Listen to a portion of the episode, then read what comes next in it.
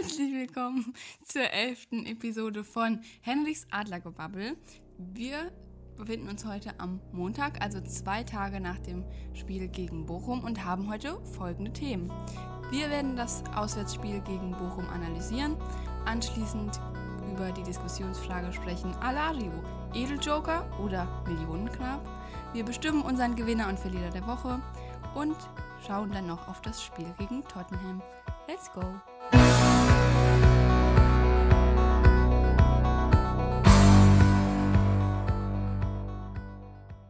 Schönen guten Tag an alle Zuhörer und Zuhörerinnen da draußen, ähm, an alle neu zugewanderten und nochmal an der Stelle ein herzliches Danke an den Twitter-Account InsideFFM für den wunderbaren Tweet. Da haben wir uns sehr drüber gefreut. Ähm, das würde ich ganz gerne als Überleitung nehmen. Max Madeleine, wo wir uns nicht drüber gefreut haben, ist wohl über das Spiel am Wochenende 0 zu 3 beziehungsweise 3 zu 0 hat es da am Ende ausgesehen. Wir sind mit 0 Punkten zurück nach Frankfurt gefahren.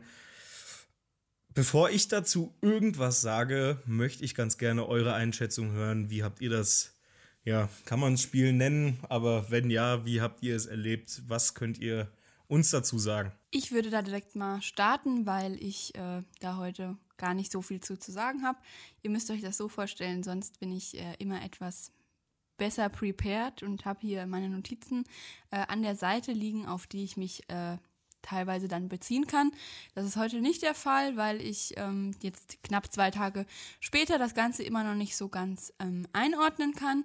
Habe auch einen kurzen Ausschnitt aus äh, der Analyse von Fußball 2000 schon gesehen und ähm, eigentlich kann ich da nur Basti Red zitieren. Es wird wieder auf Viererkette ähm, umgestellt. Hasebe ist nicht mehr im Spiel und Tuta macht irgendwie so Sachen, die Tuta eigentlich sonst nicht so macht. Ähm, es fühlt sich ein bisschen so an, als wärst du jetzt ausgezogen, nachdem du dein ganzes Leben bei den Eltern gewohnt hast. Nur das geht halt leider auch nicht. Ähm, Wenn es ein Gericht gewesen wäre, passend zum Oktober, hat ein bisschen nach Oma unterm Ärmel geschmeckt. Hat mir jetzt nicht so gut gefallen. Ähm, aber auf jeden Fall ähm, war ich auch recht enttäuscht von der einen oder anderen Spielerleistung, die wir ähm, separat nochmal diskutieren werden. Und wenn sich der Rest des Podcasts wieder eingekriegt hat, können wir dann auch in die Analyse reingehen. Ich freue mich. Ja, äh, danke Madeleine für die erste Einschätzung und das harte Urteil. Ähm, ich muss sagen, ich bin auch sehr unzufrieden und ja, auch wenn wir alle mit einem Spiel äh, gerechnet hatten, dass die Eintracht nicht erzwingen oder dass sie äh, den Bochumern ihr Spiel nicht aufzwingen konnten. Ähm, ja, also sagen wir mal ehrlich, in keinster Weise haben wir uns die Niederlage erträumt, sondern ähm, als wir das, spätestens als wir die Aufstellung gesehen haben, haben wir gedacht, okay, ähm, es wird so viel rotiert, es kriegen so viele Spieler die Chance jetzt, womit wir eigentlich nicht gerechnet hatten und deshalb dachten wir, okay, die haben Bock, die wollen sich zeigen. Ähm, ja, aber dann war die Eintracht am Ende nicht zwingend. Und äh, Madeleine hat schon gesagt, unter anderem mit Tuta auch ein Spieler, der in absolut bestechender Form war, sich nach dem Bayern-Spiel zu Saisonbeginn ähm, gut gefangen hatte. Und eigentlich haben wir die letzten Spiele ja top verteidigt, deshalb auch immer zu Null gespielt gehabt. Und jetzt rotierst du halt und musst gegen den Tabellen 18., der einen neuen Trainer hat, aber die haben das erste Spiel unter dem neuen Trainer 4-0 verloren haben null Punkte geholt, außer diesen einen Punkt, den Heiko Butcher erkämpft hat als Interimstrainer. Und du fährst dahin als Eintracht mit frischen Kräften und ein paar, die halt drin bleiben und spielen, aber nicht viele. Und ja, keiner kann sich beweisen, keiner kann sich aufzwingen. Die Mannschaft zeigt nicht viel. Bochum hat aber auch gar nichts gezeigt, muss man sagen. Bochum absolut nicht zwingend, keine Spielidee. Ähm, die Eintracht hatte Chancen, aber die wurden halt so, ja, schlechte Abschlüsse. Einmal Pech von Boré, ein klasse Kamada-Tor, was leider abseits war. Ähm, einfach nicht zwingend, nicht gut. Und dann zweimal Standard und einmal Arbeitsverweigerung, würde ich sagen. Irgendwie 5, 86. Minute, ähm, das 3-0. Ein Einwurf äh, auf der linken Außenbahn, also rechte Abwehrseite der Eintracht. Und der Einwurf trudelt so am ersten Verteidiger vorbei, am zweiten, am dritten, am vierten, am fünften. Ähm, der Bochumer nimmt den Ball an und darf aus 16 Metern aufs Tor schießen und dann ist er halt drin. Und äh, bei den Ecken einfach, äh, beziehungsweise bei den Standards, äh, eine Ecke einfach nicht zwingend hingegangen von Tuta. Muss man sich halt fragen, okay, war das die richtige Zuordnung? Tuta zu Holtmann, ne, Hofmann gegen den kopfballstärksten Spieler der Bochumer. Ja, muss man sich halt fragen, wer soll es sonst machen, aber ist auch egal. Und äh, das zweite Tor war einfach dieser Philipp Hofmann, genau war einfach dieser sehr unglücklich abgefälschte Freistoß von Kamad, äh, von Ndika. Ich weiß gar nicht, ob der sonst drin gewesen wäre. Aber musst du hinnehmen. Und ähm, mein Fazit jetzt erstmal, bevor ich das äh, Mikro weitergebe, das Wort weiterreiche. Ähm, wir haben am Anfang der Saison über unsere Qualität gesprochen, die wir von der Bank bringen können. Wir haben sie gebracht, aber wir haben sie nicht gesehen. Und die Eintracht hat einfach vermissen lassen, dass sie diese Aufgabe Bochum annimmt und ernst nimmt. Und sorry, aber das grenzt für mich schon ähm, teilweise, das ist schon fast, äh, auch wenn man es Bochum wünscht, dass sie drin bleiben, ist das schon fast Wettbewerbsverzerrung für mich, weil ähm, es hat mich ein bisschen erinnert an den FC Bayern, wenn er äh, sechs Spieltage vor Ende der Saison ähm, nochmal äh, rotiert hat und Punkte hat liegen lassen und dann halt so Mannschaften wie Hoffenheim, Wolfsburg oder so, wenn sie im letzten Tabellendrittel standen, bei den Bayern punkten konnten und deshalb drin geblieben sind, immer über die Jahre.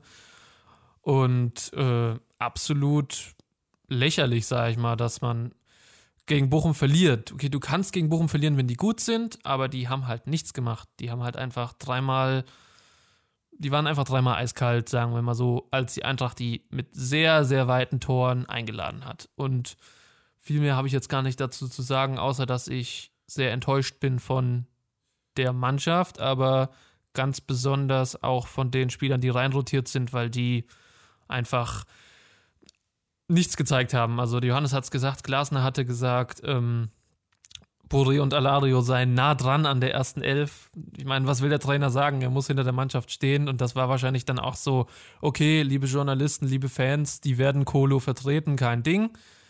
Ähm, jetzt ist es halt sehr scheiße gelaufen, dann muss ich mich fragen, äh, wenn die so nah an der ersten Elf dran sind, trainieren die dann besser oder war das einfach ein, okay, ich sag mal, dass wir die Aufgabe Bochum annehmen und annehmen können und dann ja, weiß ich nicht, ob Glasner da ehrlich war oder ob einfach die beiden wirklich einen sehr unglücklichen Tag in Bochum hatten. Ja, Max, auf den äh, Zug der Enttäuschung kann ich absolut aufspringen. Ich muss sagen, ich glaube und ich hoffe tatsächlich, dass wir in dieser Saison nicht wieder solch eine, und das muss man, glaube ich, schon so in aller Härte sagen, Minderleistung sehen werden. Ähm, natürlich, mir kennen sie die, die typische Diva vom Main, aber das ist keine Entschuldigung für solch ein Spiel. Du kannst ein Spiel verlieren, du kannst auch ruhig ein Spiel gegen Bochum verlieren. Ähm, Glasner hat das auf der PK gesagt, wenn du nicht bei 100% bist, ähm, ver verlierst du in der Bundesliga. Und das musst du nicht nur gegen Mannschaften wie Bayern München aufbringen, das musst du nicht nur gegen Mannschaften wie Dortmund aufbringen, sondern auch eben gegen Mannschaften, die ekliger gegen dich spielen, so wie Augsburg, so wie Stuttgart, so wie Bochum. Und das haben wir am Wochenende, haben wir das einfach nicht geschafft. Und da finde ich ganz krass, wenn man sich teilweise die Körpersprache der Spieler angeguckt hat, wie lustlos, wie ideenlos das war. Und da rede ich nicht nur von ähm, ja, den Leuten, die teilweise einzeln rausgepickt wurden, wie quasi Boré, Alario, wurde ja auch schon von Pellegrini gesprochen. Ähm, da rede ich und da muss man die ganze Mannschaft in Verantwortung nehmen, weil das, ja, ich meine, ich bin kein großer Fan von der Leistung Alarios am Wochenende gewesen, auch nicht von Borés. Ähm, aber die brauchen auch noch in, immer noch Hintermänner, die die Jungs irgendwo beliefern. Ähm, Boré hatte dann ja den unglücklichen Pfostenschuss, Alario, glaube ich, auch eine relativ große Chance. Trotzdem kam von der Hintermannschaft auch nicht viel. Und diese Ideen und Lustlosigkeit hast du auch irgendwann wirklich in der Mentalität der Spieler gespürt. Und da ist in meinem Kopf noch eine Szene geblieben, die hat sich da richtig eingebrannt. Und das ist was, was ich mich schockiert hat, ich so nicht vermutet hätte, weil wir gucken ja auch immer, dass das Mannschaftsgefüge irgendwo ja auch charakterlich stimmt. Und ähm, diese Szene kurz, und das ist bezeichnend, dass die Szene kurz vor dem 0 zu 1 Treffer von Bochum war, ähm, nämlich wo Tuta einen Abwehrfehler macht, Trapp kann, den, äh, kann das Ganze noch entschärfen, nimmt sich Tuta beiseite und redet ein bisschen schärfer mit dem. Und Tuta, ich weiß nicht genau, was es war, ob es jetzt eine Ohrfeige war, ob es jetzt so ein, so ein kleines Wegstoßen war nach dem Motto, lass mich in Ruhe. Ähm, aber, was man an der Stelle sagen muss, Trapp hat an dem Punkt die Kapitänsbinde getragen. Trapp hat internationale Erfahrung. Trapp ist Nationalspieler. Trapp ist älter. Und Trapp ist dein Mannschaftskapitän und zudem noch im Mannschaftsrat. Und Glasner hat das, glaube ich, auch schon gesagt. Und Kevin Trapp darf sich das rausnehmen, dich auch auf dem Platz zurechtzuweisen. Ich glaube, das Ganze wird intern geklärt werden, mit Sicherheit. Aber du hast wirklich in dieser Situation eigentlich perfekt gesehen, wie die Mentalität zu diesem Zeitpunkt war, weil sie hatten einfach keine Lust mehr auf das Spiel, keine Lust mehr aufeinander. Und ja, nach dem Motto, ich weiß gar nicht mehr, welcher Fußballer das gesagt hat, aber irgendwann, ich glaube, das war ein Bayern-Spieler, ein ehemaliger, der hat gesagt, Chiri, five op, ich nicht mehr. Und äh, ich glaube, so war das auch ähnlich in der Situation. Es hatte einfach keiner Lust auf dieses Spiel. Ähm, jetzt ist natürlich die große Frage, und die werden wir gleich noch im näheren Detail besprechen. War es zu viel Rotation? Ganz ehrlich, Glasner hat ja auch auf der PK gesagt, dass er die Verantwortung für diese Niederlage zu 100% äh, auf sich nimmt. Ähm, er hat das, ja, die Mannschaft so aufgestellt. Er hat ja, das ähm, System so ausgewählt. Ist mir zu einfach. Ist mir zu einfach und ich glaube, das sagt Glasner auch nur, um irgendwo seine Mannschaft in Schutz zu nehmen. Aber diese Nichtleistung der einzelnen Spieler war erschreckend. Auch wenn Boré lange nicht von Anfang an gespielt hat, auch wenn Alario seit Hertha nicht mehr von Anfang an gespielt hat und die beiden ihre eigene Rolle auch mit Sicherheit anders definiert haben im Verein, beziehungsweise sich auch anders gewünscht haben im Verein, er, musst du von diesen Spielern erwarten, dass wenn die diese Chance bekommen zu sagen, okay, ihr werdet jetzt von Anfang an reingeschmissen, musst du erwarten, dass die sich Gottverdammt nochmal den Arsch aufreißen und gegen Bochum das Ding gewinnen. Und das meine ich nicht nur mit Alari und Boré, das meine ich mit allen aus der Mannschaft. Und da ist keine Entschuldigung dafür, ja, wir sind die Diva von meinem Aufbaugegner Nummer 1. Ähm, das war schon immer so. Da ist keine Entschuldigung dafür nach dem Motto, ja, wieder Viererkette funktioniert nicht. Da ist auch keine Entschuldigung dafür nach dem Motto, ähm, zu viel Rotation, weil die Spieler hatten keine Spielpraxis. Ja, wenn ich meinen Job scheiße mache, werde ich halt gekündigt. Und genauso ist es im Fußball. Wenn du aufgestellt wirst, spielst du. Und dann musst du dir den Arsch aufreißen, auch wenn es nur gegen Bochum ist. Weil wenn du dir nicht gegen Bochum den Arsch aufreißt, das haben wir gesehen. Und ganz ehrlich, wenn du eine Top-Mannschaft der Bundesliga sein willst, wenn du dir die Ziele ausschreibst, ich will international spielen und das am liebsten Jahr für Jahr, beziehungsweise ich muss international spielen, weil ich somit einfach am besten meine Schulden aus Corona-Zeiten abbauen kann und somit auch meine Vereinsziele für die Zukunft verwirklichen kann, dann muss ich einfach so Mannschaften wie Bochum schlagen. Ohne Wenn und Aber. Und da gehört es nicht nur mit 90% zu spielen, da gehört es mit 80% zu spielen. Und es waren nicht 80%, es waren noch nicht mal 60%. Es hatte keiner Bock. Und es war das schlechteste Spiel, was ich seit langem gesehen habe und für mich persönlich erschreckend. Ja, kleine Brandrede an der Stelle. Ich will mich gar nicht zu sehr darüber aufregen, aber ich, ich kann es tatsächlich nicht verstehen. Und äh, hoffe, hoffe, dass Glasende da auch die Mannschaft nochmal in die Verantwortung ja, nimmt und äh, das Ganze durchanalysiert, weil ich, weil das, was ich noch weniger verstehen kann, ist Kritik an Glasner an der Stelle zu sagen, dass Glasner kein Top-Trainer ist und äh, die Mannschaft unter ihm ja keinen Fortschritt machen wird, ist meiner Meinung nach Bullshit. Hat von euch noch irgendwer was zu sagen? Ich muss mich erstmal erstmal abreagieren nochmal. Ja, du hast es schon angesprochen, genau mein Punkt. Ähm, man kann nicht davon sprechen, dass es zu viel Rotation war. Das kann nicht die Erklärung für diese Niederlage sein. Und zwar unter dem Gesichtspunkt, du hast den Kader so aufgestellt und verstärkt, weil du aus der letzten Saison lernen wolltest. Du hast gesehen, okay, wir können die Qualität von der Bank nicht bringen, unsere Spieler sind überspielt, die können nicht mehr, die haben keine Luft mehr, die können nicht die Leistung bringen, die wir uns von ihnen wünschen. Und wenn du das Ding in Sevilla verlierst, dann hast du deine Saison in die Tonne getreten, muss man einfach so sagen. Und jetzt haben wir halt die Euroleague gewonnen und sind in die Champions League eingezogen und das Kaderkonzept wurde so verändert, dass sich dieser Fehler ist falsch gesagt, weil man konnte ja nicht damit rechnen, dass man ähm, den Rest der Saison komplett Euroleague durchspielt.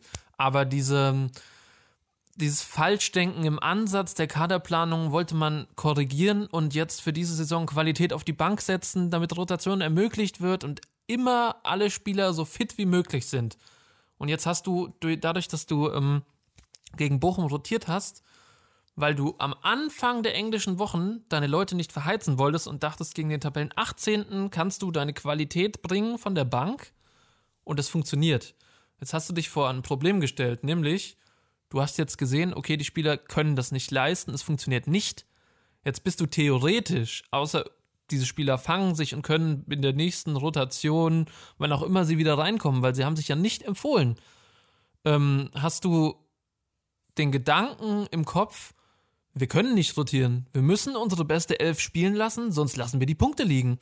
Und damit hast du jetzt zu Beginn dieser englischen Wochen keinen Gefallen getan, weil das nächste Mal, wenn wir diese Namen auf dem Spielbogen sehen werden, werden wir uns denken, okay, scheiße, du hast jetzt diese Saison doch nicht die Qualität, die du von draußen bringen kannst. Und du kannst wieder diese erste Elf oder sagen wir 13 Spieler weil zum Beispiel Sebastian Rode oder Makoto Hasebe ähm, nicht jedes Spiel machen werden. Aber außer den ersten 13 Spielern kannst du niemanden bringen, der dir verlässliche Leistung auf den Platz bringt, was dir Punkte bringt. Und damit hast du dich jetzt meiner Meinung nach, ähm, ja, selbst in den Arsch gebissen, sag ich mal, äh, zu Beginn dieser englischen Wochen. Und man kann sich jetzt erstens nur Besserung wünschen. Und zweitens, ähm, man wünscht sich jetzt dringend, dringend, dringend Optionen, die man von draußen bringen kann, weil ein Kolumuani oder ein So oder ein Götze, die sich im, im Normalfall für die Mannschaft aufreiben und 12 bis 14 Kilometer pro Spiel abspulen, die können nicht alle dreieinhalb Tage 12 bis 14 Kilometer für die Mannschaft laufen. Und deshalb brauchst du ganz, ganz dringend diese Optionen. Ähm, und wir kommen auch nachher nochmal darauf zu sprechen, einem Ebimbe, der hier seine zweite oder dritte Profisaison spielt und nie richtig Stammspieler war, diese Position und die Intensität der Liga noch nicht ganz kennt, den kannst du jetzt nicht in die Verantwortung nehmen ähm, und kannst sagen, yo, du hättest dich mal zeigen müssen gegen Bochum, du bist jetzt raus, sondern da ist man ein Versprechen in die Zukunft eingegangen und dem muss man diese Zeit auch eingestehen. Aber im Lukas Alario, der 30 Jahre alt geworden ist gegen Bochum, ähm, und sich jetzt in Deutschland nochmal beweisen will, nachdem er vier Jahre in Leverkusen Edeljoker war, da muss man sagen, du bist ein gestandener Profi, du hast zwölf Profijahre schon auf dem Buckel, vier davon in Deutschland oder keine Ahnung, vier glaube ich. Und da musst du sagen, Junge, du bist 30 Jahre alt, du bist ein Mann, du weißt, was du als Spieler kannst und was du nicht kannst. Du musst es auch abrufen, wenn du gebracht wirst. Ja, Max, da hast du schon sehr viele, sehr wichtige Aspekte genannt mit den verschiedenen Optionen, die da einfach nötig sein werden. Und ich möchte jetzt eigentlich nur die Aspekte, die ihr genannt habt, ähm, nochmal so zusammenfassen und für uns einfangen. Denn ein Punkt, den der Johannes angesprochen hat, ist auch der Punkt, der mich an dieser ganzen Leistung doch ähm, am meisten gestört hat. Natürlich sagen wir immer, ja, wir sind die Diva vom Main. Ähm, da kann so ein Spiel auch mal in die Hose gehen, aber eben nicht auf diese Art und Weise, wie wir das schon festgestellt hatten, weil das definitiv an Arbeitsverweigerung gegrenzt hat. Und ich finde, ähm, in dem, ja, in der Entwicklung, die wir hingelegt haben in den letzten Jahren, muss man sich auch einfach mal vor Augen halten. Natürlich, wo wir herkommen, aber auch, wo wir jetzt sind und wer wir jetzt sind als Eintracht Frankfurt. Und da finde ich es dann schon sehr, ja, zweifelhaft, wenn ich ähm, vor einem Spiel gegen einen Top-Kandidaten wie Leipzig oder ähm, Union, die jetzt Tabellenerster momentan sind, oder auch eine Mannschaft wie Hoffenheim, die mittig im, in der Tabelle platziert ist, weniger Bauchschmerzen habe, wie wenn wir, ähm, ohne jetzt diese Mannschaften dadurch herabsetzen zu wollen, äh, zu Mannschaften fahren, die sich eher am unteren Tabellenende ähm, befinden, wenn nicht sogar Aufsteiger sind. Ähm, das ist irgendwie was, was eben auch mit der Mentalität zu tun hat und wo wir definitiv ähm, auch dran arbeiten müssen. Und es kann einfach nicht sein, wir spielen in Deutschland in der ersten Bundesliga und irgendwie kommt es zumindest bei mir oft so an, dass diese Spiele weniger wert sind als jetzt ein Champions League-Spiel, nur weil es eben nicht international ist. was aber da sehr kurzsichtig ist und für die lange Sicht nicht mit betrachtet wird, ist, dass wir nicht jedes Jahr uns über einen Titel qualifizieren können für das internationale Geschäft, sondern dass das eben über die Liga passiert. Und gerade deswegen ist es so wichtig, die verschiedenen Faktoren zu beachten, die ihr beiden schon angesprochen habt. Einerseits neue Optionen zu schaffen und eben an der Mentalität der Mannschaft zu arbeiten. Denn ähm, egal, ob wir gegen Tottenham oder gegen Bochum spielen oder nächste beziehungsweise diese Woche dann gegen äh, Leverkusen, jedes Spiel ist ein Stück weit wichtig und deswegen muss die Mannschaft, die dann da auf dem Platz steht, egal ob sie erste Elf ist oder ob rotiert wird, zu 100 Prozent oder zumindest, wie du gesagt hast, Johannes, zu 90 bis 95 dabei der Sache sein. Und deswegen gebe ich jetzt nochmal zu dir zurück, denn ähm, du wolltest noch einen weiteren Aspekt ansprechen. Ja, vielen Dank, Madeleine. Ähm, Max, du hast es eben ziemlich gut angesprochen. Es gab letztes Jahr gab es ein Spiel, ich glaube, das war entweder nach dem Barcelona oder nach dem West Ham Spiel ähm, gegen Union Berlin, wo wir ja so viel rotiert hatten wie die ganze Saison über nicht. Nämlich da war ein Ragnar Ache in der Startelf, da war ein Gonzalo Paciencia in der Startelf, Christopher Lenz. Und das Spiel haben wir, glaube ich, auch 2 zu 0 damals verloren. Ähm, und da wurde auch relativ, ja, wie gesagt, viel rotiert. Spieler, die die ganze Saison über nur Wechselkandidaten bzw. Einwechselkandidaten waren. Ähm, und das auch nur eben für die letzte Viertelstunde. Und ja, Max, wie gesagt, du hast es eben angesprochen. Man hat sich in dieser Kaderbreite aufgestellt. Man hat ähm, ja diese, diese Summe für ähm, Alario ausgegeben, diese 6,5 Millionen, um zu sagen, alles klar, durch diese Dreifachbelastung, die wir haben, die ähm, ja, durch DFB-Pokal, Champions League, Bundesliga, ähm, müssen wir uns breiter aufstellen. Und jetzt haben wir diese Rotation, die ich mir schon teilweise sogar früher gewünscht habe, ähm, haben wir gesehen gegen das schwächste Team der Liga und haben gesehen, dass diese Rotation nicht funktioniert. Jetzt ist die Frage, was passiert, wenn wir weiterhin mit unserer, ja, mit den angesprochenen 13 Mann spielen. Diese 13 Mann nach, ich sag mal, wir haben jetzt sechs englische Wochen vor uns, nach drei englischen Wochen komplett fertig sind, wo du dann, unsere, unser bester Abwehrmann ist Hasebe, ähm, und auf einmal wird gesagt, alles klar, wir müssen wieder auf Viererkette umsteigen. Ähm, an der Stelle, ich habe die Hoffnung, dass eventuell Almami Touré zu dem Zeitpunkt dann wieder ähm, ja, mit ein Mann für die, für die Mannschaft ist. Er ist ja wieder ins Mannschaftstraining eingestiegen, früher als wir alle gedacht haben. Ist, glaube ich, an der Stelle auch wichtig, gerade für die nächsten englischen Wochen. Aber was passiert, wenn die erste Elf so ausgelaugt ist, dass du nur noch auf diese ja, Rotationsspieler äh, setzen kannst beim nächsten Spiel und dir wichtige Punkte wie jetzt gegen Bochum in der Bundesliga verloren gehen? Und spielen wir das ganze Ding weiter so durch, ähm, dann fliegen wir am Ende aus der Champions League raus, weil wir ja die Gruppenphase nicht überstehen und ähm, sind dann entweder Dritter Euroleague oder Vierter und spielen gar nicht mehr im internationalen Wettbewerb. Erstens geht uns dann wichtiges Geld flöten, was wir brauchen durch die Corona-Zeit ähm.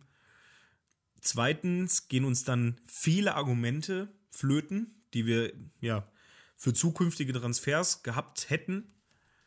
Und ähm, drittens hast du nur noch diese Einnahmequelle aus TV-Geldern und DFB-Pokal. Und das sind nicht die größten Einnahmen. Also du wirst ja in der Champions League relativ gut entlohnt für jedes Spiel, was du spielst, für jedes Spiel, was du gewinnst.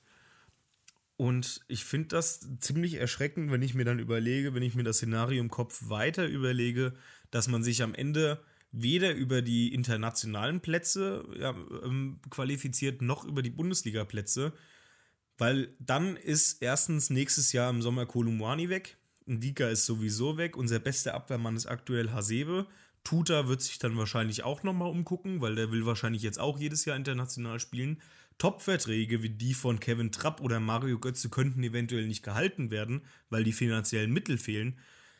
Also da muss sich jeder an der Stelle in die Verantwortung nehmen, ähm, wenn es am Endeffekt und äh, ja, es, es, wir haben schon viel erlebt mit der Eintracht. Ähm, allein schon 92 Hansa Rostock, wo die Punkte gefehlt haben. Und wenn am Endeffekt diese drei Punkte eventuell zu diesen Argumenten fehlen, dann ähm, sehe ich schwarz, ganz ehrlich. Ist, ist jetzt ein vorgegriffenes Szenario. Wer weiß, ob es so kommt. Aber muss man sich mal gut überlegen, ob man dann eventuell nicht als ja, Joker sagt, ich kann spielen und dann bringe ich jetzt auch mal, beziehungsweise reiße ich mir auch mal wirklich einen Arsch auf, auch wenn es nur gegen Bochum, nicht gegen Borussia Dortmund ist. Ähm, denn, ja, ein 38-jähriger Hasebe kann nicht jedes Spiel machen. Das hast du ja eben schon ganz gut angesprochen. Jetzt ist die Frage, wir haben relativ viel über Alario geredet und bisher auch nichts Negatives gesagt. Ähm, kann man den jetzt schon so pauschal abtun und sagen, jo, das ist ein Millionengrab, weil ich denke, 6,5 Millionen, das ist eine stolze Ablösesumme. Ähm, und der wird jetzt auch auf der Gehaltsliste nicht ganz weit unten stehen. Ist das jetzt schon ein Flop? Ist das ein Millionengrab? Oder kann man noch sagen, ja, äh, schlechte Leistung gegen Bochum, nicht so gute Leistung gegen, gegen Berlin. Aber nennen wir das Kind mal beim Namen, es ist doch noch ein Edeljoker. Was, was sagt ihr dazu? Ja, ich gehe sofort auf deine Frage ein. Ganz kurz nachgeschoben noch zu deinem Take, dass ja Touré bald hoffentlich eine Option sein wird. Ähm, Touré war für mich zu Saisonbeginn aber kein Argument für die Dreierkette an sich, äh, sondern eher als rechter Spieler möglicherweise ein Backup für Tuta, weil wir haben ja gesehen, äh, die Dreierkette Ndika, Touré, Tuta hat sehr gewackelt. Also wir freuen uns natürlich alle, dass er zurückkommt und hoffentlich seine Leistung aus der Vorbereitung dann irgendwann wiederfindet. Aber das wird auf jeden Fall schwierig. Ähm, dann die Dreierkette trotzdem ohne Hasebe, ohne einen Hasebe in dieser bestechenden Form spielen zu können. Jetzt aber zurück zur Frage, ähm, Lukas Alario. Das Problem, was ich einfach habe, okay, wir müssen sehen, ähm, ich habe keinen Bock schon wieder drüber zu reden, aber wir haben mit Kostic unseren Flanken äh, Flankenschläger Nummer 1 verloren. Und wir haben in der Vorbereitung uns nicht die Mühe gemacht, einen Lukas Alario in unser Spiel einzubinden. Jetzt habe ich es aber eben schon mal ähm, erwähnt. Das ist ein 30-jähriger Profi, der eigentlich weiß, was er kann. Und wenn der jetzt halt nicht mit hohen Bällen, Flanken gefüttert wird, dann muss er halt sich das mal angucken, was Kolumuani so macht. Ich meine, Lukas Alario ist ein Fußballprofi äh, dann muss er sich halt fallen lassen und die Bälle klatschen und dann halt mal einen ablegen und nicht im 16er darauf warten, dass er gefüttert wird, wie das ein Alex Meyer gemacht hat zu seiner Zeit. Aber da hat es halt funktioniert, weil die Eintracht wusste, wie Alex Meyer Fußball spielt und die Eintracht wollte über Alex Meyer Fußball spielen.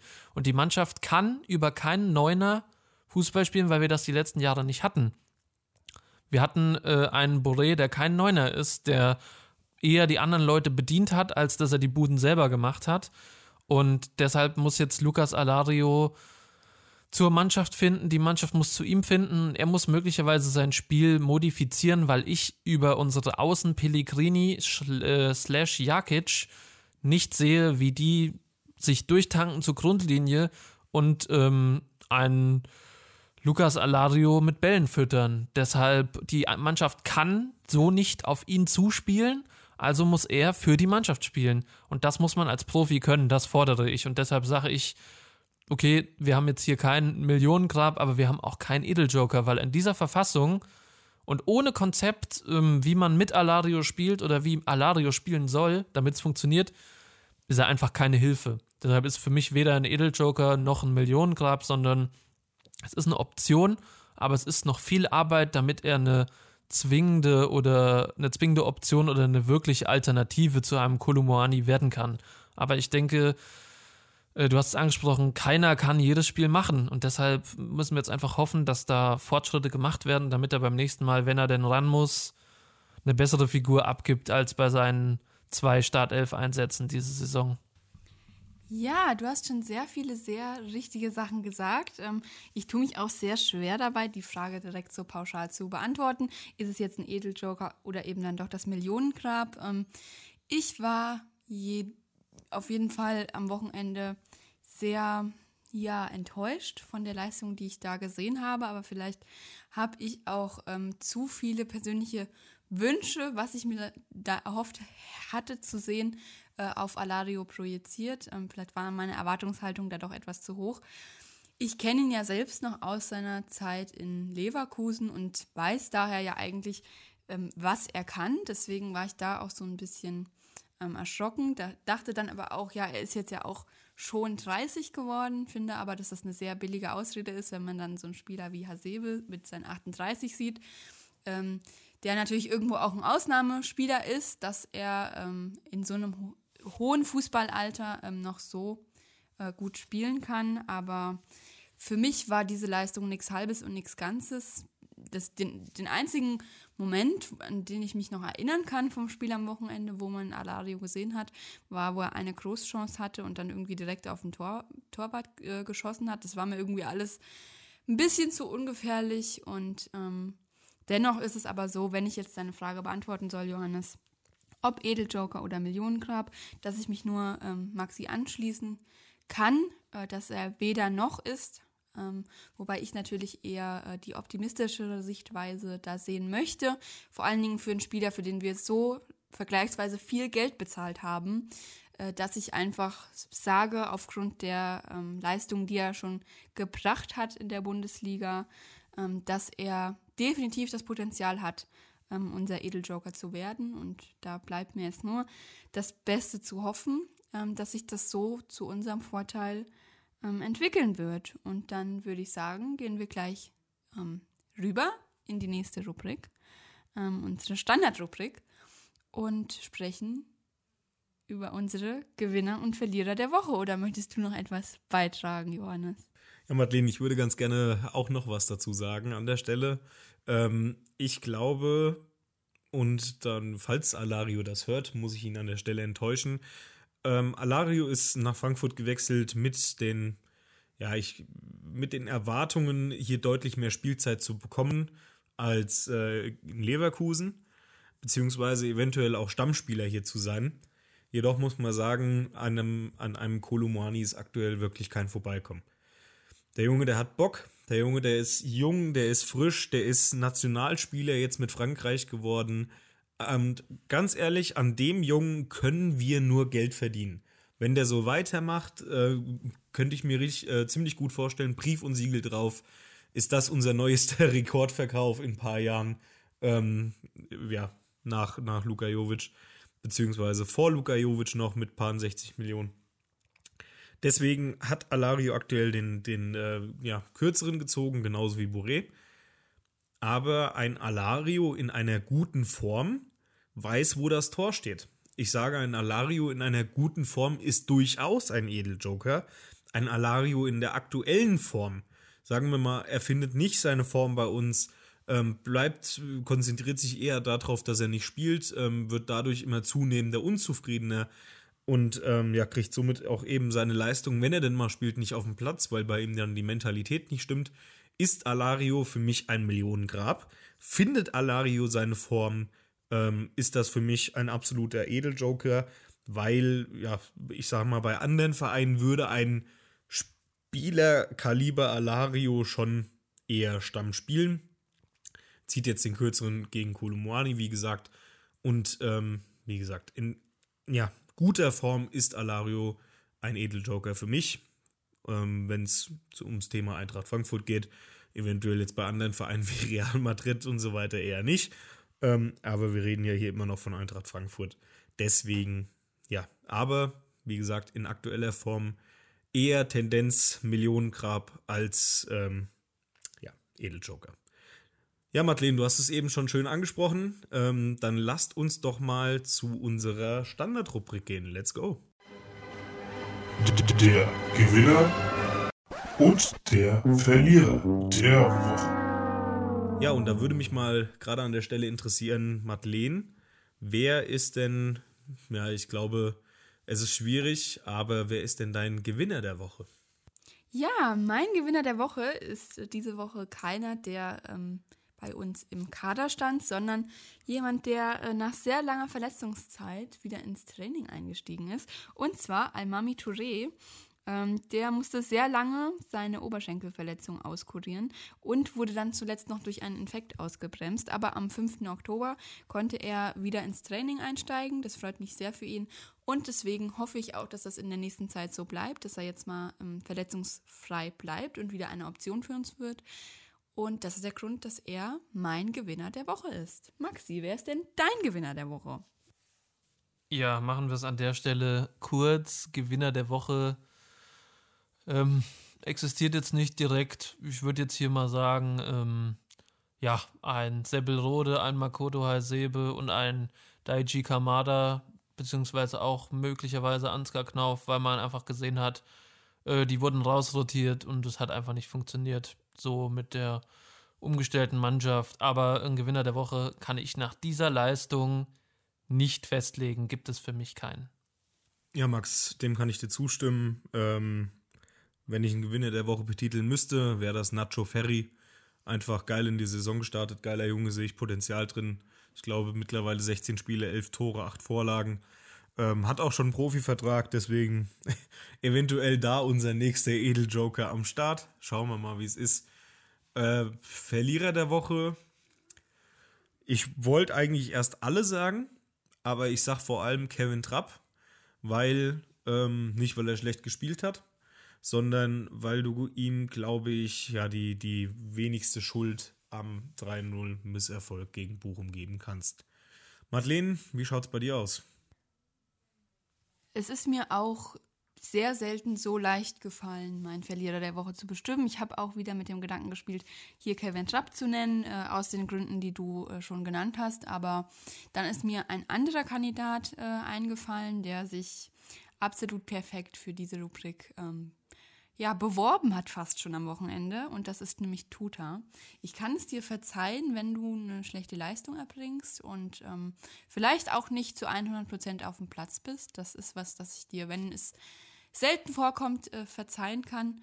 Aber ähm, ja, so Attitüden und dann ähm, auch so eine Mentalität, so gegen den Kapitän des eigenen Teams zu gehen, nur weil man mit der eigenen Leistung und dem kompletten Umstand des Spiels nicht zufrieden ist, ist für mich jetzt nicht so wirklich ähm, mit einem Fußballprofi gleichzusetzen. Du bist ein erwachsener Mann. Ähm, klar kann es auch mal nicht so gut laufen, aber dann steck's weg und lass es nicht an anderen aus. Und deswegen ist das mein Verlierer der Woche. Ja, Madeleine, auch wenn ich deine Argumente verstehen kann, äh, Fußball ist immer noch ein Emotionssport. Klar gehört sich das nicht, seinen Kapitän und Führungsspieler anzugehen, aber passiert halt.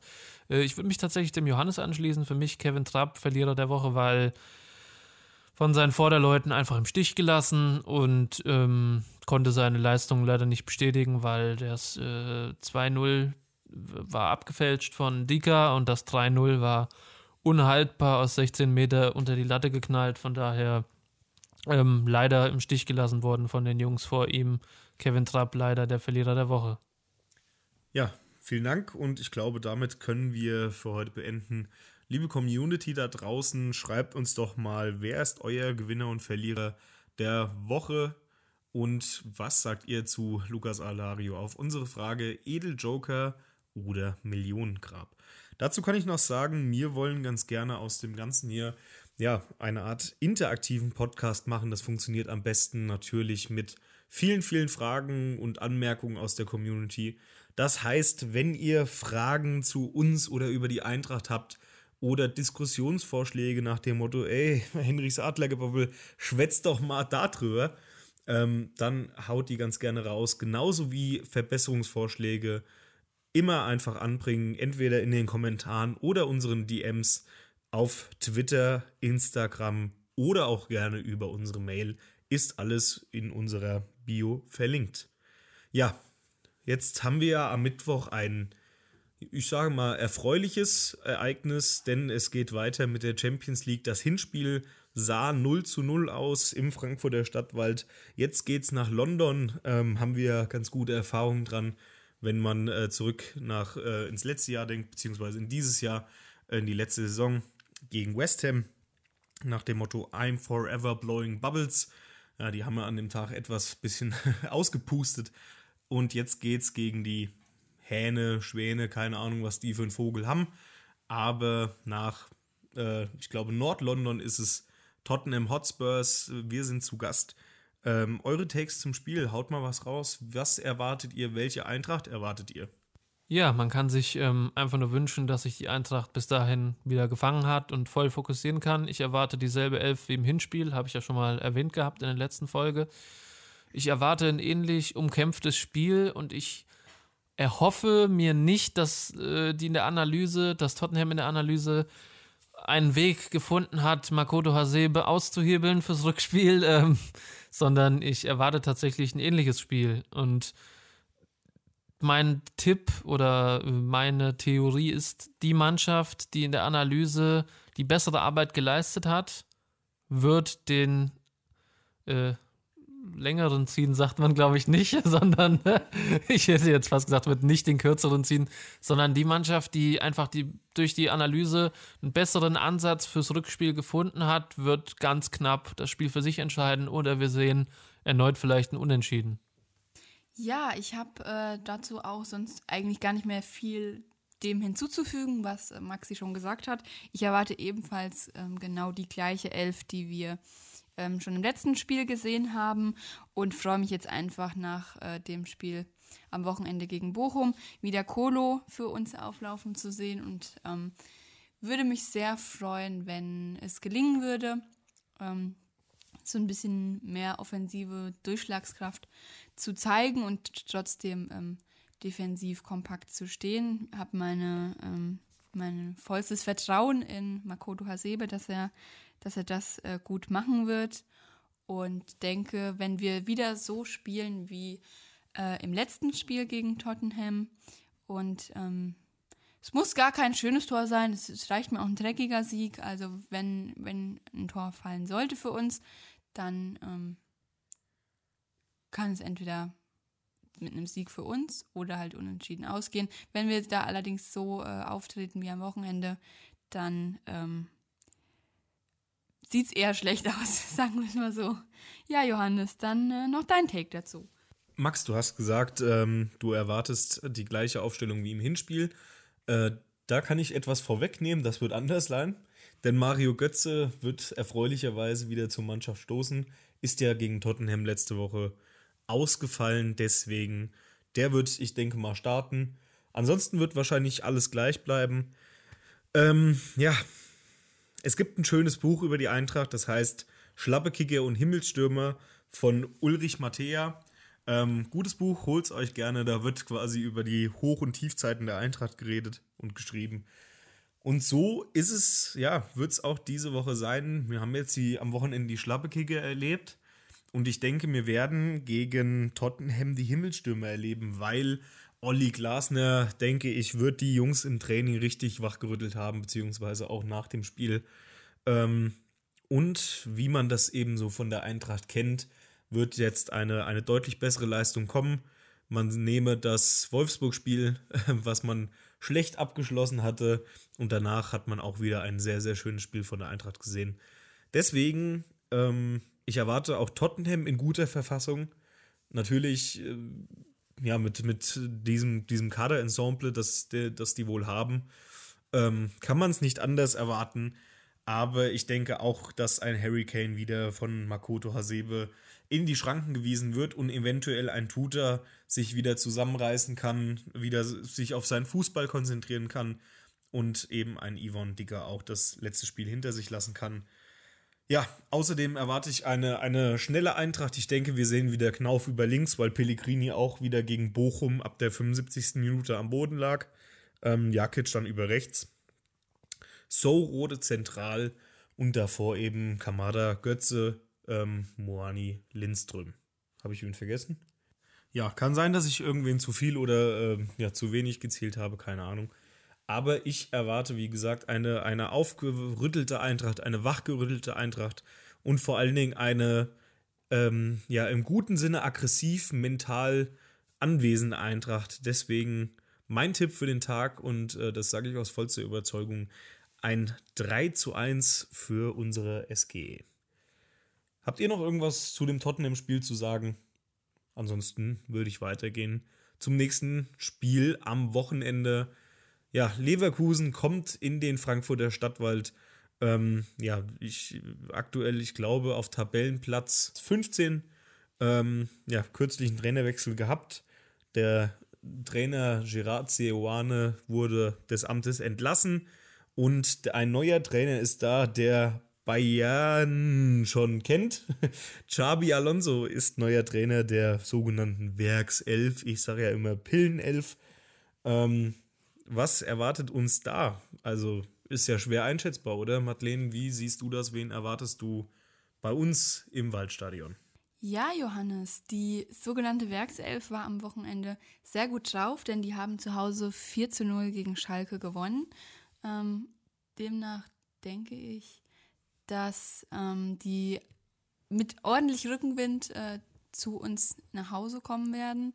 Ähm, jedoch, wenn man die gesamte Saison bis jetzt betrachtet, war die auch eher relativ ähm, gebraucht für äh, Leverkusen, denn ähm, nur zwei Siege, zwei Niederlagen und fünf, äh, zwei Siege, zwei Unentschieden und fünf Niederlagen. Und ähm, haben zwar 13 Tore erzielt, jedoch 16 kassiert. Und ich hoffe, dass wir äh, dem Ganzen natürlich noch einige Tore hinzufügen können.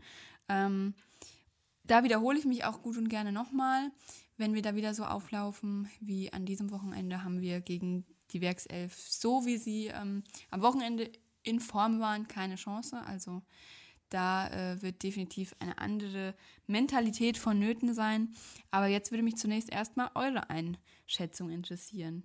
Maxi, was äh, denkst du, wird da am Wochenende auf uns zukommen? Ja, aufgrund des äh, Bochum-Spiels muss ich sagen, ich erwarte ja gegen Tottenham ein umkämpftes Spiel und daraus resultiert für mich aufgrund der Bochum-Erfahrung ähm, am Wochenende werden wir gegen Leverkusen verlieren. Ich hoffe es nicht, ich wünsche es mir nicht, aber ähm, Leverkusen, hast gesagt, mit einem 4-0 gegen Schalke, jetzt mit Rückenwind, toller Aufbaugegner, dieser FC Schalke 04, aber ähm, die Eintracht war eben auch ein toller Aufbaugegner für Bochum und ähm, wir haben jetzt, ja, wieder, wir müssen uns fragen, ähm, haben wir jetzt das Selbstvertrauen, um zwei gute Spiele in einer Woche zu machen? Trauen wir uns das zu? Können wir das? Und ich sage, ähm, gegen Tottenham wird es umkämpft, gegen Leverkusen sind wir wieder nicht spritzig genug und daraus resultiert möglicherweise Ideenlosigkeit. Und äh, die haben einfach die brutale Qualität, dass die eigentlich da unten in der Tabellenregion ähm, gar nichts zu suchen haben. Und deshalb muss ich sagen, glaube ich, dass die diese Aufgabe englische Woche und Pflichtspiel in der Bundesliga besser annehmen als wir. Und die haben, wie gesagt, jetzt Rückenwind, neuer Trainer, Sieg auf Schalke. Ich sehe uns ähm, ganz klar im Nachteil fürs Wochenende. Das sehe ich tatsächlich äh, ähnlich wie du, nicht genauso wie du, aber sehr ähnlich.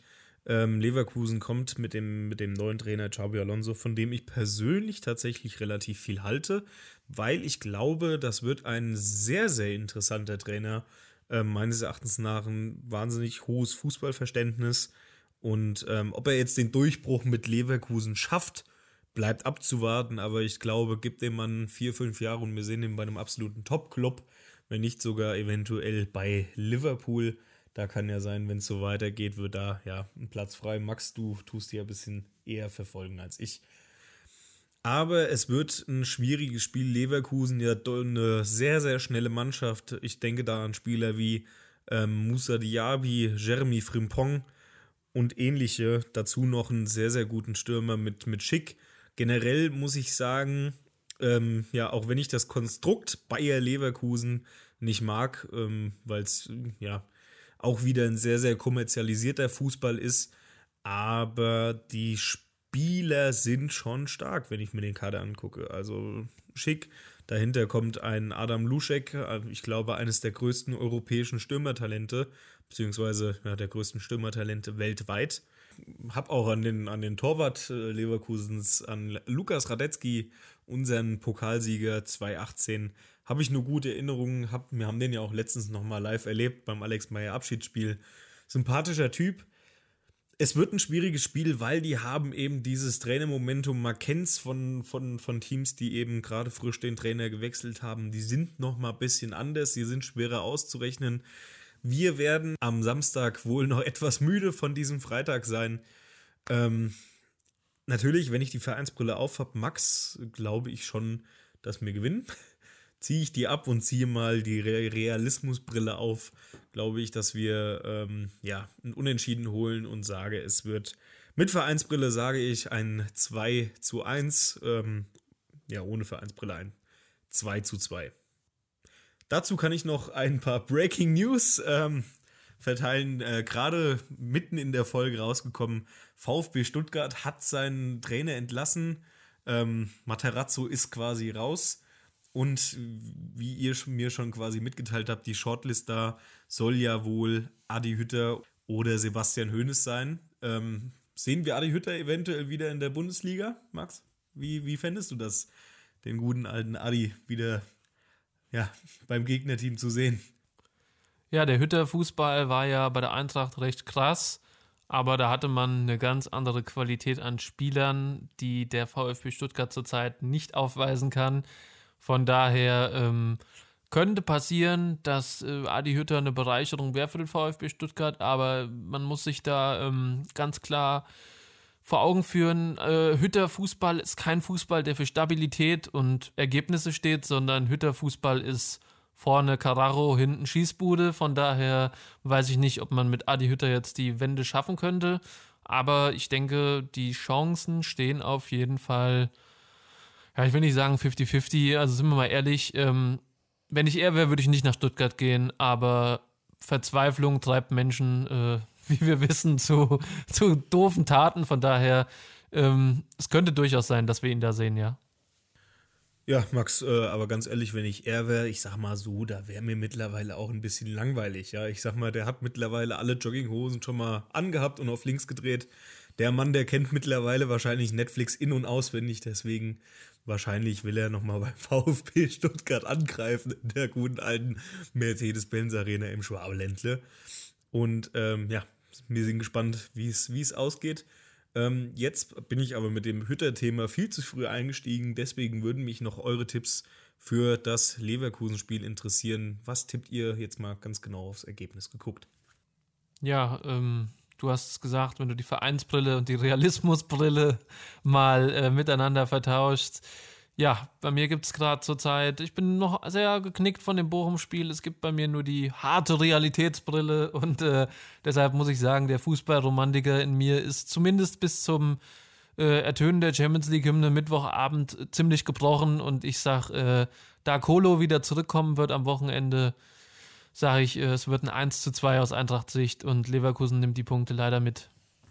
Um noch meinen Tipp abzugeben, äh, kann ich mich wieder nur dem Johannes anschließen. Der hat in der heutigen Folge sehr viele, sehr gute Dinge gesagt. Möchte ich dafür auch nochmal loben, ähm, weil ich dir auch letzte Woche so widersprochen hatte von wegen Doppelspitze, das kann ich mir nicht vorstellen. Und dann ist es doch so gekommen. Also du hast es, hier habt ihr es zuerst gehört. Ähm, und kann mich da mit meinen Tipp, Tipps nur zu 100% äh, anschließen. Mit Vereinsbrille sehe ich da auch ein hart umkämpftes 2 zu 1, wenn ich die doch absetze. Ein 2 zu 2. Und ähm, das war es an dieser Stelle von mir. Möchte einer von den Herren noch ähm, etwas dazu sagen? Dann würde ich das Mikro noch mal ganz kurz in die Runde geben und ansonsten würden wir uns gleich dann schon wieder von euch verabschieden. Ja, vielen Dank, Madeleine. Äh, du darfst mir natürlich jedes Mal widersprechen. Ähm, nur weil ich eine Meinung habe, heißt das ja nicht, dass das die richtige sein muss. Ja, schöne Tipps von euch. Ähm, vielen Dank für das Gespräch heute mal wieder über und rund um die Eintracht und Adi Hütter. und ähm, ja, dementsprechend von mir gibt es nichts mehr. Ich würde uns und euch heute ja in die, in die Eintracht-Woche entlassen und wünsche uns eine erfolgreiche Eintracht-Woche und ein schönes Champions League-Spiel. Und Madeleine, dir einen schönen Urlaub. Ähm, ja, ruh dich aus. Und wir hören uns wieder nächste Woche, Dienstag. Und ähm, ja, dementsprechend kann ich sagen, bis dann. Ja, von mir auch nochmal der kleine Aufruf. Schickt uns doch gerne ähm, eure Rückmeldung zu unserer Folge, zu unseren anderen Folgen und beteiligt euch doch gerne mit Diskussionsfragen. Wenn ihr was habt, was euch auf der Seele brennt, wozu ihr unsere Einschätzung oder Meinung hören wollt, dann haut es doch einfach mal raus. Ähm, ich habe noch eine kleine Frage und zwar schafft die Eintracht vom Robin Hood der Liga jetzt zum Sheriff von Nottingham zu werden, dass wir den anderen da die Punkte aus den Taschen klauen. Ähm, schaffen wir es zurück in die Spur oder bleiben wir, ähm, wie auch schon für Bochum, jetzt für Leverkusen der nächste Aufbaugegner?